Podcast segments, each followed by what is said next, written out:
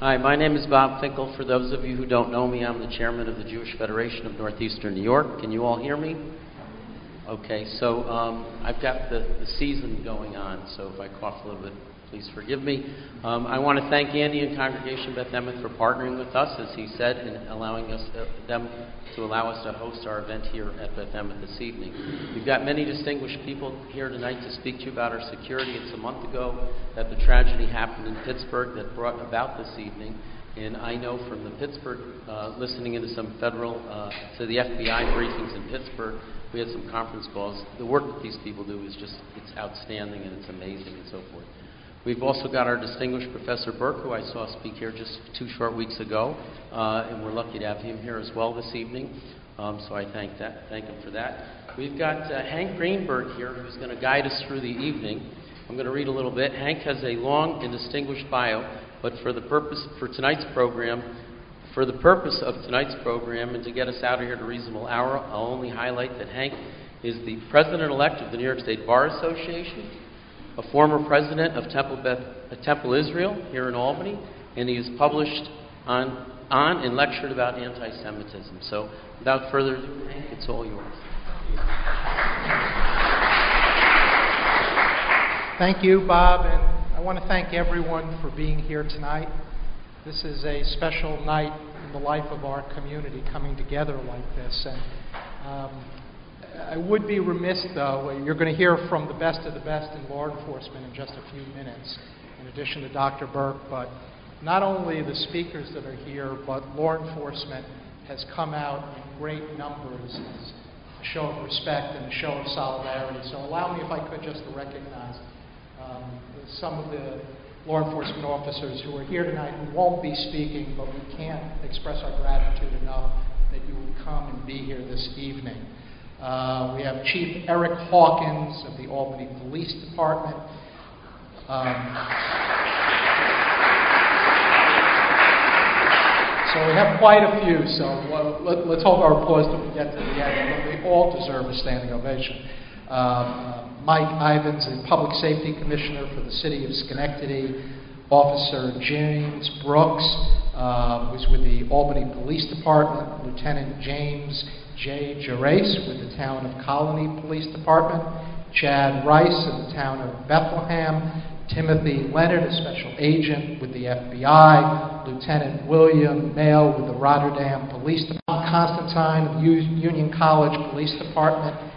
They have come tonight. These aren't their working hours. Uh, they're not speaking tonight.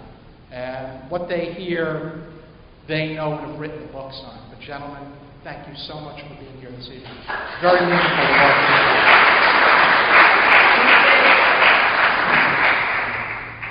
There's an ancient curse. Uh, I'm sure you're all familiar with it. May, may we live in interesting times. Uh, it's an ironic expression. It's intended to reflect anxiety and concern about the present or even the future. Well, we live in interesting times, don't we? Don't get me wrong, there are many, many wonderful things that are happening in our community, in our world. The economy's strong. That's great. We're living longer and healthier lives. Thank God technology is producing these extraordinary changes that are enhancing the human condition. All good. All good. But there are some disturbing trends, some alarming trends in our society that I think we can all agree on. We should all be concerned about polarization, the tribalization of this world we're living in. We should all be concerned about um, the coarsening of public discourse. We should all be concerned that larger and larger numbers of people seem to be losing confidence in our institutions to solve problems. But for our community, this community, the Jewish community, amongst the most alarming concerns, chilling concerns, the undeniable fact that we are experiencing an alarming rise in anti Semitism, violent extremism by right wing groups, and hate. And hate. And while American Jews of my generation, especially if you grew up in New York State, right, you didn't spend a passing moment worrying about your safety. At least I did. Was blessed. Although my grandparents told me about what they experienced in Russia and Lublin and Poland. But nevertheless, there was that sense of comfort and security. And then came October 27, 2018. Shabbat, Sabbath, in America, in Pittsburgh. A madman screaming, Kill all the Jews, walks into a synagogue and guns down in cold blood 11 of our co religionists and four law enforcement officers. And that sense of security, all of a sudden, for all of us, I suppose, was shattered. So tonight, God bless the Federation, because you should know for decades, Shelley Shapiro, Rob Kovach, the, the, extraordinary people at Federation have had meetings like tonight with rabbis before the high holidays, with security briefings from law enforcement. They've always been aware of the potential for a threat. But the leadership, Bob Finkel, Federation thought, well, we need to broaden the universe of people who hear about the security steps that are taken in our community by these blessed human beings every day to help us and to answer your questions. But before we hear from our friends in law enforcement, speaking of blessings, we have tonight the privilege, the blessing of a person who truly needs no introduction in this community. In fact, he needs no introduction in any synagogue in America. He is a treasure to American Jewry. We have with us one of the foremost experts on a million different things, but as it happens in terms of the relevance of tonight, of anti Semitism past, present, and its current rise. I don't have to tell you about his credentials. We merely say Stephen Berk.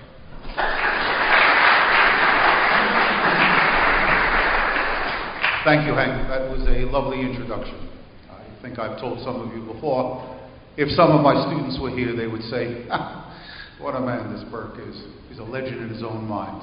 That's what they would say. So I thank you. That's just to lighten up what is a somber subject. I thank you. Good evening. I thank you all for coming here. Let me begin by quoting Plato. Plato said that only the dead have seen the last of war. I'm here to tell you that only dead Jews have seen the last of anti Semitism. In our country, anti Semitism has always been there, right from the very beginning.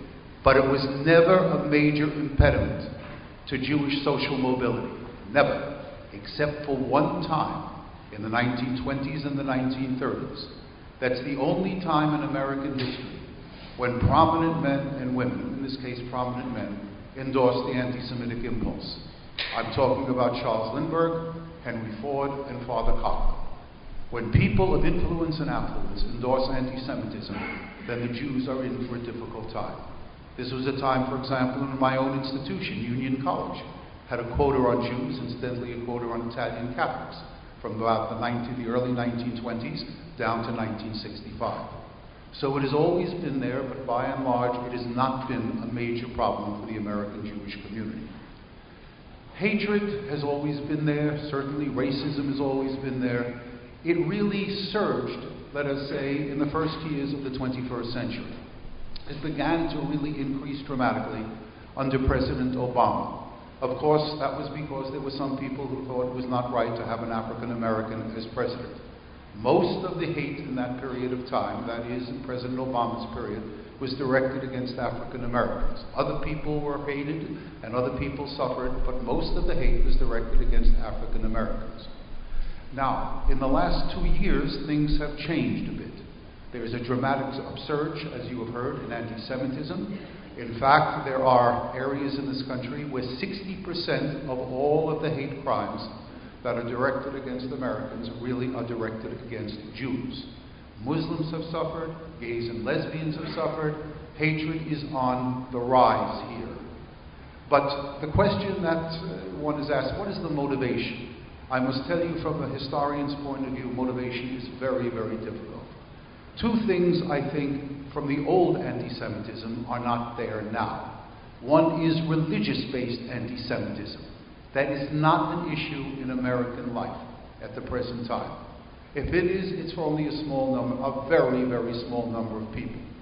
Also, uh, let us say uh, the idea that Jews control the country. That is there to a certain extent among people on the far right. It is there, but it is not a major factor.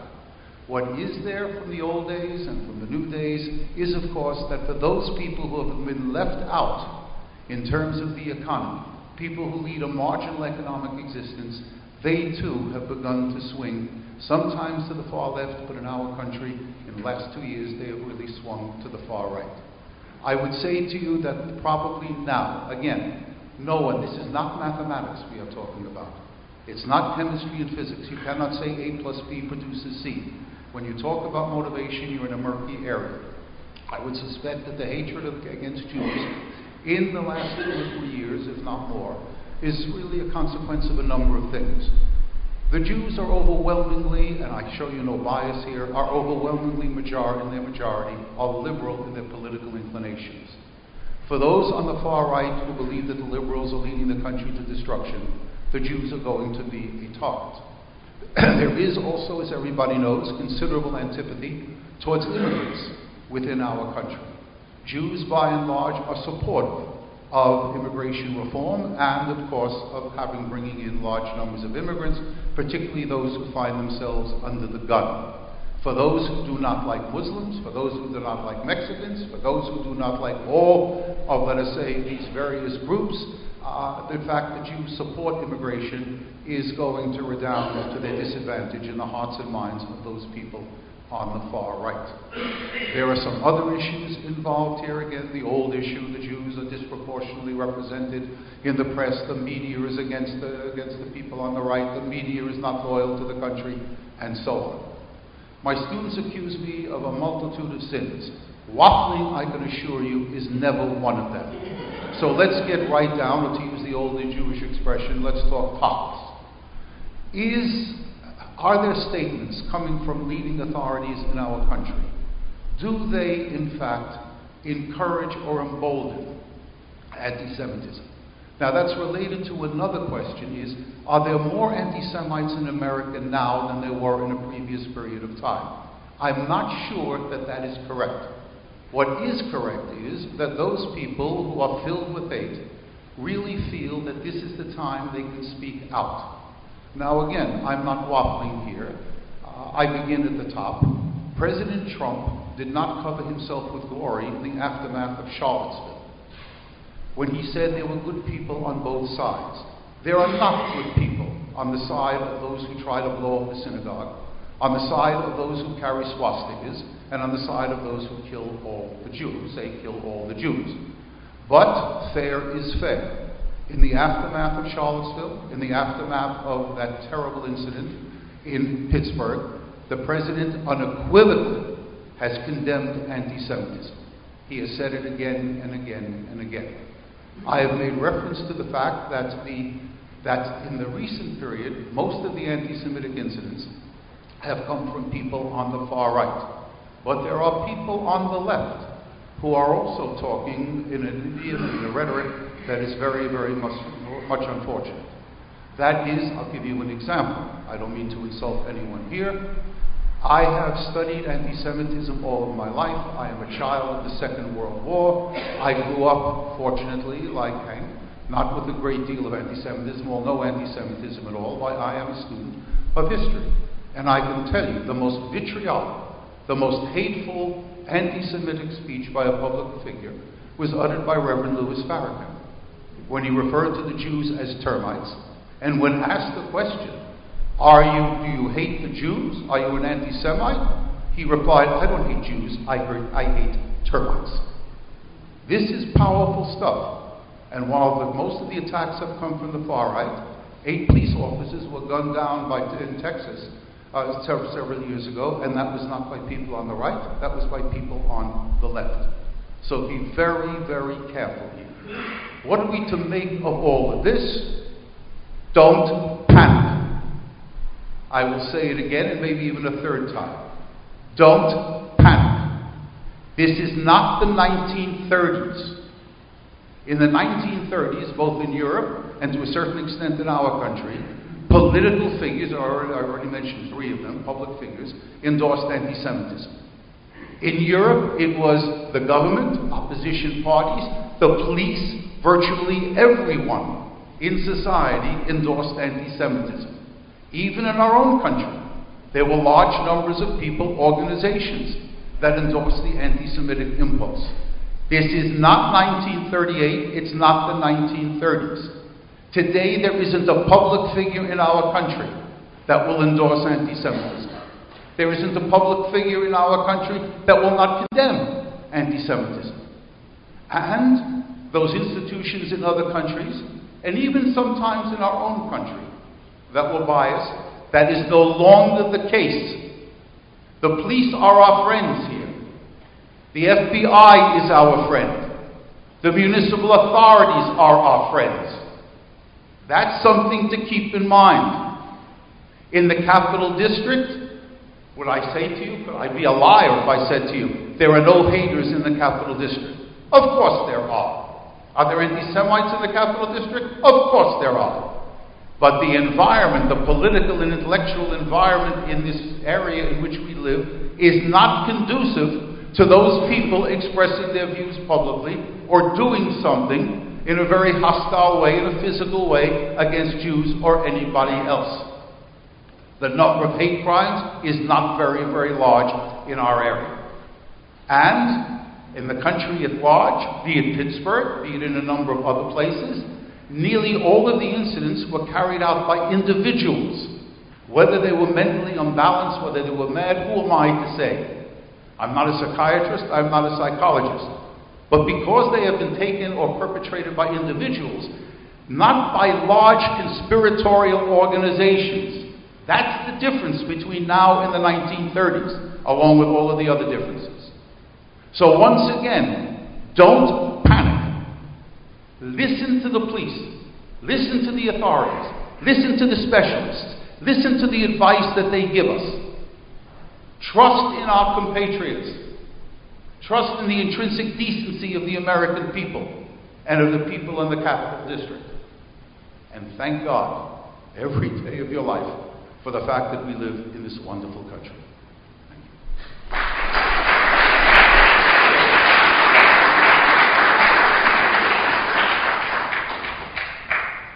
Thank you, Thank you, Professor, for those remarkable words. Uh, we now turn to the men that Professor Berk told us we need to listen to. And we start first with one of the truly extraordinary law enforcement agencies, not just in American world, Federal Bureau of Investigation. Today, we have the privilege of hearing from a special agent who spends an enormous amount of time worrying for us. I will tell you from my own five years in the Justice Department, the FBI is the best of the best, and it is my privilege to introduce Andrew Zubik.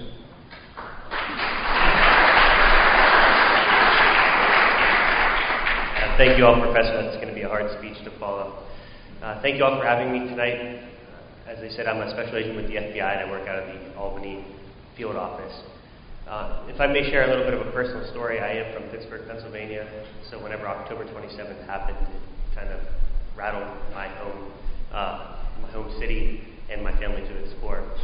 And my wife was hired by a renowned Jewish doctor that works at the University of Pittsburgh. So during October 27th, we were very concerned. So it's only appropriate that I speak tonight. Uh, at the FBI Albany, I work uh, strictly domestic terrorism cases. So, as the professor alluded to, the anti Semites, uh, along with a host of other people that are in the United States that commit domestic terrorism uh, acts, I investigate those. So, Ms. Shapiro invited me to come speak and have a meeting with her following the October 27th uh, tragedy that had occurred. And of course, there were things to talk about and concerns to, to address. So she invited me here tonight to talk a little bit about what the FBI does and how we handle those things. So I work on the Joint Terrorism Task Force, which is a conglomerate of all of the local, state, and federal agencies. So all the people that you're going to hear from tonight that are in uh, law enforcement, I work hand in hand with them daily. So coming here tonight is kind of like a small family reunion, talking to some of the people that we work with day in and day out. So what does the Joint Terrorism Task Force do? What we do is we work in an area that has FBI agents, state police, local police, and all the federal agencies all working in one room together so we can share information hand in hand. So if there's something that's happening in a small community, if there's something that's happening with the state police, there's information that the FBI gets, we can easily talk to, to one another amongst ourselves and solve pretty tumultuous problems, uh, things that we couldn't do on our own, we can work together and solve those issues. Where the community comes into play is giving uh, us, their local police, uh, Ms. Shapiro, uh, people that you trust in your community. If you see something, you all need to say something. A lot of the tips that we get uh, from people are what solve investigations or stop things before they happen. As the professor alluded to, there are not things that I can tell you exactly the mold that fits somebody that's going to commit uh, a hate crime or a domestic terrorism incident. Terrorism, like drugs, doesn't discriminate. So there's people of all nationalities, all colors, all races that commit these horrible atrocities. If we knew what, what the indicators were that would prompt something like this, I wouldn't have a job, and, and the person that would discover that would have a Nobel Peace Prize. Uh, so there isn't one thing that I can tell you to look for. But if there's something that is out of the ordinary, typically those are the things that people report and tell to their local police that then get told to the state police or get told to the FBI and we solve crimes together. So that begs the question well, what, what is it that I should report, or what is it that I should look for? That's a tough question to answer. The FBI's two main missions that we do are support the Constitution, uphold the Constitution, and protect the American people. The Constitution protects people that have free speech. That being said, there are some repugnant things that people post and say that aren't against the law. Uh, so we do protect free speech, although we don't agree with a lot of the free speech that people post. Uh, they're, they're entitled to do it. However, hate speech and acts of violence are not protected. And even things that are rising to the, those sort of coming to the line in today's climate are things that we need to address. And, and Ms. Shapiro has talked about some of the things, and we have discussed, and Mr. Leonard has a lot of the things uh, out in the community that he, he's discussed with people. And the FBI can be the ones, or the state police, or local police can be the ones that can kind of address these issues and decide whether or not they need to proceed forward with them. We have many investigative tools, a lot of covert platforms that we can't talk about uh, due to the sensitivity of the nature, but I trust you that the FBI, the state police, local police, and everybody involved is doing everything they can to ensure that you are safe. And if I could borrow a, a quote from the director of the FBI, he was speaking and he was asked about the FBI and how to describe it, and he had a quote that really summarize what it is that we do. And he said, We're less show horse and more plow horse. And what he meant by that is the men and women of the FBI and law enforcement at large are constantly working to make sure that you all are safe. I can't say enough about what it is that the FBI and the state police and local police do on a day to day basis and the problems that we encounter, but I can assure you that, that there are many instances that are stopped that the, the American people would never hear about. About a week ago, the FBI published a report on domestic terrorism and terrorism in the United States, and I was astounded at the work that the men and women of the FBI are doing. So occasionally there is going to be an incident. I don't know how often, I don't know how frequently it's going to happen, but occasionally that one person that isn't part of a larger group, that is a needle in the haystack amongst other needles in the haystack, occasionally it's going to happen. But how do we prevent it? By you all recording it or speaking to your, your community leaders and recording it up. And there's many cases, there's many points to be made of the successes of that. So if you're questioning something, something doesn't look right, as the saying says, if you see something, say something. Thank you all for having me tonight. If you have any questions, Ms. Shapiro has my contact information, as I'm well aware, and uh, you can direct it towards her. And, and uh, happy holidays, I know that Hanukkah is starting Sunday. Thank you.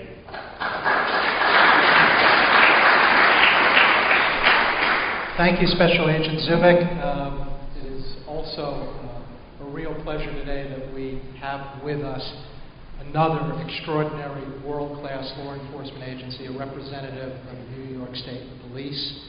Uh, Niki Koval is um, an investigator with the Counter Counterintelligence Terrorism Unit. We really look forward to your remarks.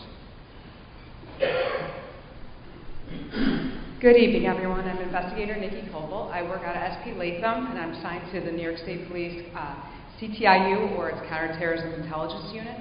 Um, as for us, what we do is we're the out extension of the New York State Intelligence Center, which is now headquartered in East Greenbush. And the New York State Intelligence Center services everything outside the five boroughs of New York City.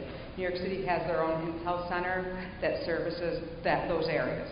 Um, so what happens is when a lead or a tip comes in, the Intel Center first disseminates it it out, disseminates it to us, as well as members of the JTTI, such as Andy Zubik. We work together with the FBI to determine what needs to be done with this case. Um, sometimes it's left at the state level, and sometimes it elevates to the federal level, and then from there we, we may jointly um, investigate it with the FBI. Um, as for my uh, expertise, um, prior to coming to the um, Counterterrorism Intelligence Unit, I worked 11 years in gangs, um, where I specialize in outlaw motorcycle gangs and hate groups, um, such as white supremacists, prison gangs, um, and so forth. My expertise wasn't as much with the street gangs, but one thing I can, uh, you know, stress is um, where the level of hate does rise is, um, example would be the outlaw motorcycle gangs. Take example of the Hells Angels. Recently, the Hells Angels, they love to portray themselves as great philanthropists, with their Toys for Tots, um, volunteering for, uh, what do you call it, um, the Salvation Army as the bell ringers. Well, if you Google it recently in the news, the Salvation Army had to dismiss them as bell ringers. Because out in the Midwest, they were wearing their Hells Angel cuts vest or whatever you want to call them. And on the side, they have Aryan. And on their you know, hats, their vests, they had the SS lightning bolts. And we all know how derogatory and how hateful that is to the Jewish community. So, with that being said, the you know, Salvation Army had to dismiss them. And their spokesperson for the Hells Angels put out a statement saying the Aryan word on their vest was just saying because they were members that were white. Come on. so it, it goes on everywhere. And, you know, as for the professor and what he said, you know, by fearing, we're letting them win. You know, and that's the main thing. I had a, the pleasure of going and listening to many lectures by Dr. Isaac Ashkenazi. Um, I don't know if anybody's familiar with him, but he's um, a professor of emergency um, disaster prepar- uh, preparing. And, um, you know, basically what he says in Israel is they try to, you know, as opposed to difference here in the United States, when an incident happens there, they clean it up, they get rid of it. They don't want any remembrance of what happened. As for the United States, what we do, we enact memorials for everybody that died. And in his words is, he was saying, we're letting the terrorists win by doing that. And by worrying, we're letting the hate groups and the terrorists win. So, you know, the best thing to do is, you know, continue to enjoy your life. You know, not, not, don't let these people get the best of you. And, you know, and that was one of the things I took home from the doctor and his presentation and um, the lectures that I got to, I had the pleasure of uh, attending. So, what, is, what do we do on an everyday basis? Um, as for me and my group, I work with John Casey. He may have uh, spoke, I think, in the summer when I was out on maternity leave, and then we have a new member in our group, um, Brian Bonanno. So we're a three-person team, and we cover um, a pretty large area. We know, our area is known as Counterterrorism Zone 5 in New York State. And we service everything from Washington, Warren County, Rensselaer County, Albany County, Schenectady, Schoharie, Fulton, Montgomery, and Saratoga County. So we cover a big area. Um, we investigate the leads that come in. Um, some are going to be more criminal, some are more counterterrorism, but we also do outreach. Many of you may have had the pleasure of me visiting, or maybe Brian Bonanno. John Casey just came back from sick leave, so he has not been in, involved in any of the outreach. But it's a slow go, and we're trying to reach out to every one of you. But um, it's part of Operation Safeguard is the outreach that we do. So basically, we visit a multitude of um, entities, right from Home Depot to Lowe's to religious institutions to schools, hospitals, doctor's office, veterinary's office, and the list goes on. Anything that could be vulnerable or um, could pose or um, a threat, or you know somebody can um, purchase items from, you know, to create whatever a bomb or whatever you know they want to do to um, cause a crime. So we do these outreach, and from there we try to train the community, um, the sector, business, whatever it is that we're visiting, is to what to look for. We give guidelines on what to look for, but we should not, you know, just strictly go by those. You know, and we, when we talk about looking, what to look for, it's what is out of the norm from your daily, you know, life. You know, if you see somebody outside that doesn't look like they belong, that might be a reason to call. If somebody starts asking, you know, weird questions, that might be a reason to call. You see a vehicle that normally is not there or keeps driving around the building, that might be a reason to call. Whatever makes your hair stand up, that would be something to call on. Um, so that's what our outreach is. And then we take that information we get from the outreach we put it into, I hate the word database. It's actually a resource for law enforcement and the community. It's called um, Operation Safeguard, and basically, the information we get, it might be the business contact, their address, the best phone numbers, while you know the business phone numbers and off-duty phone numbers or um, home numbers of you know the per- people in charge, um, email addresses, and then business attributes, um, which might be exterior, interior cameras. Do they have a secured entry, floor plans, um, evacuation plans, and so forth. Um, and we can actually upload floor plans, and we do this for the schools. So at an instant, in a moment's notice, if something happens, any person in New York State that's in law enforcement can access this database and pull up a floor plan and we can find out what those location attributes. Do they have cameras in the area? Are you know an ATM? An ATM has a camera, and it might be a tool. And, and these tools aren't just used for counterterrorism and you know crimes you know involved in that. Say a homicide happens down the road, we may use that database to find out who has cameras in the area, and then go reach out to those business businesses to see if we can access their footage. Because who knows, maybe the car that's involved drove around the block and pulled into the parking lot momentarily. Um, maybe they used an ATM in the Stewart's shop.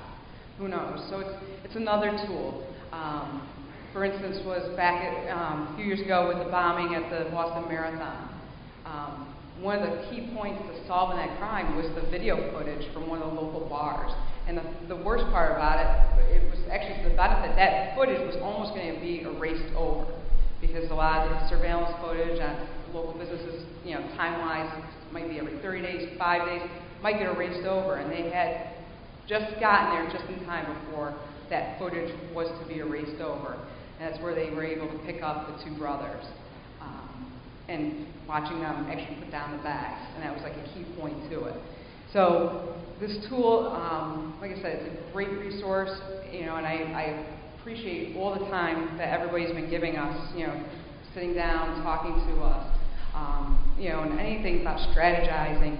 And I can tell you, you know, locally, um, some of the leads that we've received in the last couple of years, you know, there's been a few, you know, hate incidents, um, not an exuberant amount. We had, and the worst thing is the ones that happened out in like the Fulton Montgomery County, um, with the local KKK group out there, it was like four or five members. It was appalling that the newspaper actually gave them a platform. And that, that actually, you know, I was really appalled that the newspaper actually did like a several day spread on these, these five, six knuckleheads. Um, and then, you know, a couple months later, they surfaced up in Saratoga pa- passing out their pa- pamphlets for the local, you know, KKK. You know, putting them on cars, passing them out. Um, and then uh, the other incident we had um, recently was uh, the Daily Stormer down in the Poughkeepsie area, passing out their propaganda. Um, basically, you know, after Judge Kavanaugh got voted in, you know, they had, were handing out flyers at Marist and College with, you know, anti-Semitic statements, you know, pictures on it, basically saying it was the Jews' fault that Kavanaugh got voted in. It's amazing. Um, but locally, that's pretty much about it that we've gotten reported. And like the professor said, it is minimal locally. Um, you know, and I, I think that might be a little bit of you know comfort to know that there hasn't been that much. Um, and then you know a little bit further out, recently we had down Binghamton, um, some swastikas painted by Binghamton High, you know, near Binghamton High School. And I'm just vouching for you know everything that's upstate. Um, you know, outside of New York City, you know, more in this region. So it, it has been minimal, and you know, you know, comforting to me. Um, and with that being said, I mean, is there, you know, anybody with questions for me? No questions. Okay, no questions. Will introduce that. Oh, I'm sorry.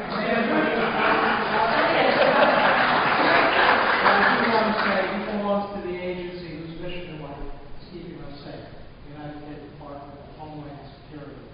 He is also a personal security advisor who will tell us a little bit about keeping ourselves on an individual basis safe. Uh, I'm Al Stenson, Protective Security Advisor for the Albany area, and uh, for the most part, what that does is uh, I'm a physical security specialist and critical infrastructure uh, specialist for the uh, Albany area, and I have the uh, pleasure of, or one of my jobs is to go to a lot of companies, assess their security.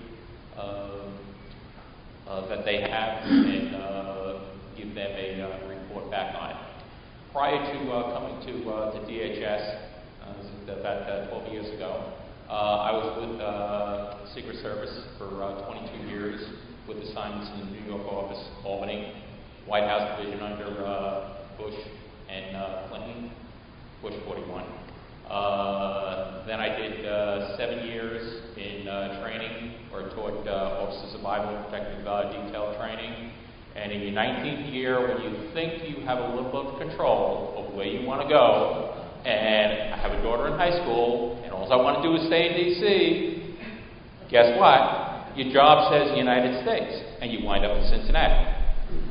And the Secret Service, Ohio, Southern Ohio, was ground zero. So there was no difference between being on the detail and being in Ohio.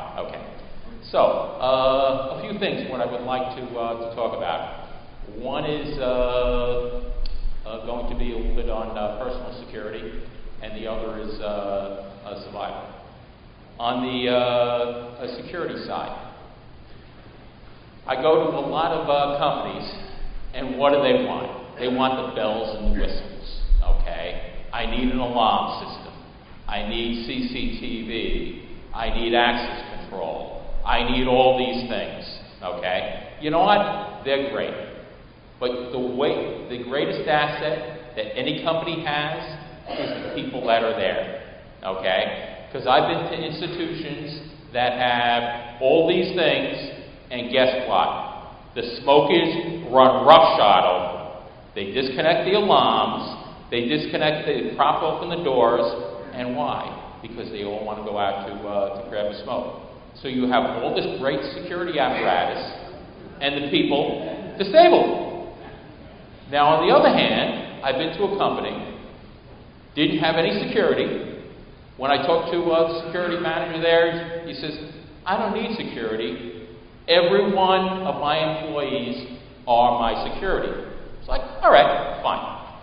Uh, pulled off my tag and decided, let me just go walk around. Because 90% of the time, I walk around uh, companies and everybody, I know nothing. Okay, they don't want to get involved. All right? Because it's not my job, we have security, and that's their job. First person I see, can I help you? Not only can I help you, I'm going to take you to where you're supposed to be. All right? Second time around, same thing happened in the afternoon. What is that saying? Okay? It's the eyes and the ears. It's if you want to call it to see something, say something. Okay? Those are the important things. And when you have everyone in your community buying in and seeing something and saying something, that's the most important thing that you can, that you have. New York State has uh, uh, one of their uh, mantras is you know what's in your everyday life. Okay? Nobody else does. The other thing is, if you want to call it, because what is that? That's instinct.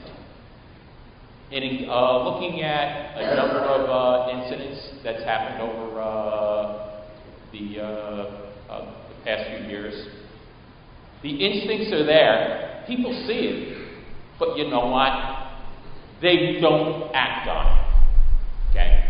Uh, there was one uh, San Bernardino.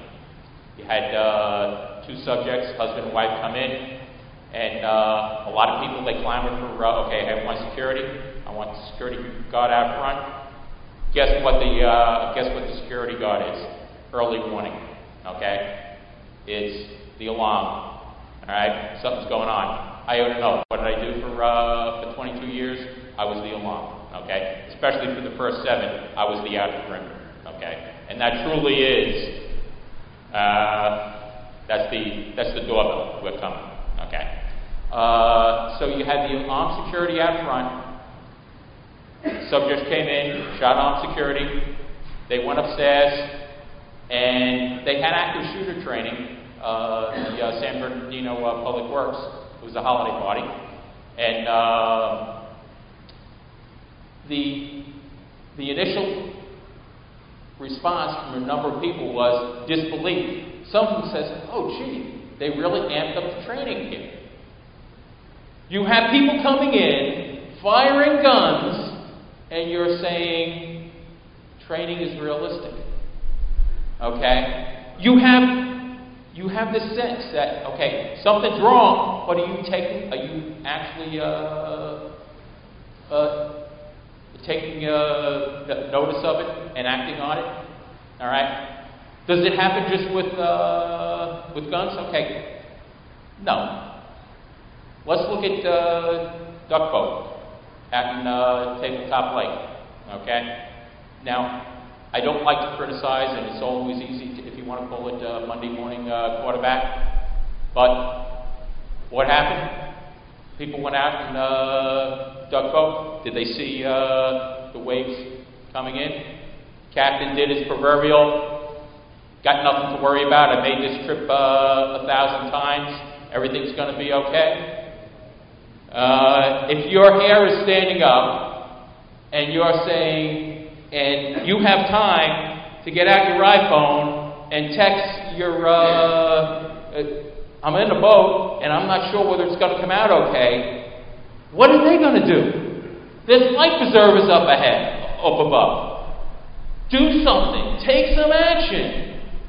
Hey, Captain, could you go over and uh, tell us how to put on the life preservers again? Oh, and by the way, could you go over the evacuation plan and how we're supposed to get out of here? And uh, these windows, how did they open? Uh, was any of those things done? No. They were waiting. What were they waiting for? The captains tell you to put on your life preservers? Okay? Now, granted, if you're on a cruise boat, you're a thousand miles from shore, fine. But you could see land. You knew where the rollers were coming in. If I got a life preserver, I know in about 20 minutes I'm going to wash up on land. Okay? It's seeing it, but not acting on it. Okay? Uh, we run a, uh, a, scenario out at the uh, training service uh, training center, and uh, if you want to call it, it's a uh, standing training center. If you want to call or I should say, uh, one of the scenarios is uh, protecting gets out, starts uh, moving towards uh, towards the rope line, shots go off, and uh, naturally the agents are, uh, are to act. We had this one supervisor, very very thorough, new, and his mantra was nobody does anything unless I tell them to. All right? I think you know exactly where the story is going. All right? Okay? Very good. The shift ran well. But, as always, it starts off with a bang. And you tell me for a 1 1000, 2 1000, 3 1000, what did we see? Half the shift, stand there. And the other one, start to move. And why? They were waiting for tell for somebody to tell them to do something. Okay? When you see something out there and you know, don't wait for somebody to, to tell you to do it. Do it. Take some action. Uh, I always like to say, uh, is it wrong to cheat a little bit? Okay? Does anybody really know what a sound is going to make, uh, a sound of a gunshot is going to make? No. In fact, in Pittsburgh, I think uh, uh, the rabbi, when he heard the, uh, the gunfire, he thought it was a coat rack, uh, you know, coming, uh, coming down. Do you really know? No. Okay? How about when something, uh, when happens? It's time to go to the bathroom when I hear a bang. Okay? What does that mean? Okay, I'm already up, I'm already going somewhere, and if I hear a second bang or a thud, guess what? I'm in full sprint, sprint mode. Okay? I'm going to uh, I'm going to the exit. The other thing is planning. Everybody runs their, everybody goes to, oh, we've done active shooter drills, okay, but there's going to be a church, it's at work. What about all the other places that you go in your everyday uh, life, okay? Whether it's going to be to, uh, to the big box stores, whether it's going to be to uh, supermarket, all right? If something happens, where are we going to go? We're going to go to uh, out the exit where we came. All right? No. Where does all the uh, where does all the uh, the stock uh, come in from? There's all exit doors there. There's uh, there's bathrooms there. Everything else like that. Start to, go through the stores that you've been to, and right, that's the door. That's the door. That's the door. That's the uh, that's the bathroom. Start looking. Start doing a reconnaissance. So if something happens, you already have a plan. One of the things is, if there's a there's an incident, do you want to be executing a plan, or do you want to be formulating one? Okay, you would definitely want to be executing it. That gives you the confidence, knowing where uh, you're uh, you're going. Next thing is uh, one of the uh, scenarios that uh, uh, that we run is in for uh, active shooter drills. It's run hide fight for officer survival and safety. It's shielding distance movement. Okay, I initially want to go uh, to shielding. All right. Uh, I want to create distance. The further I am from the subject, the less things he can do to me. The further, further I, uh, away I am, the better shot he has to be. And I'll always trust my training over his. Uh, next thing is movement. Moving target is always going to be uh, harder to hit. Uh, so we have a, uh, a drill. Officer walks down the, uh, the hallway, probably about 50, 100 feet down. Subject comes out and uh, shoots. Officer can do one of two things. Either he can throw his firearm, return fire, or move over to uh, a, an open doorway, get shielding. I already gave you the answer. What do we want to do? We want to go to uh, shielding. Okay. Why do you want to do that? Even if you have a gun, don't you want to uh, confront the subject, neutralize the threat? For the two or three seconds that it's going to take you, even if you have a gun, to draw your gun and neutralize the, uh, uh, the subject, guess what? Two or three rounds just or four rounds just came uh, downrange, and you may not be so lucky. Now, in doing that drill, the other thing that happens when it comes, if you want to call it uh, survival, everything all starts up here, mental. If the officer thinks, oh my expletive, I'm going to die, is that a recipe for survival for failure? Okay.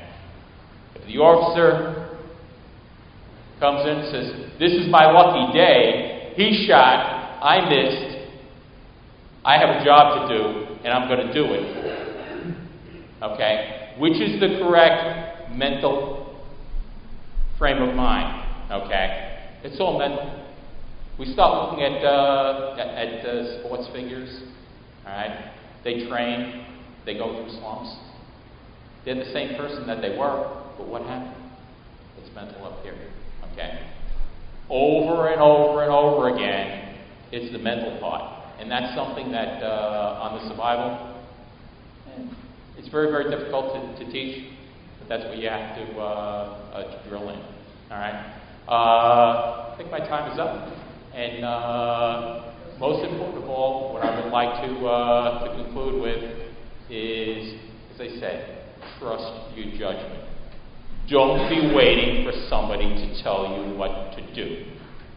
Because if they don't, or they get sidetracked, you don't want to be one of the casualties. Thank you.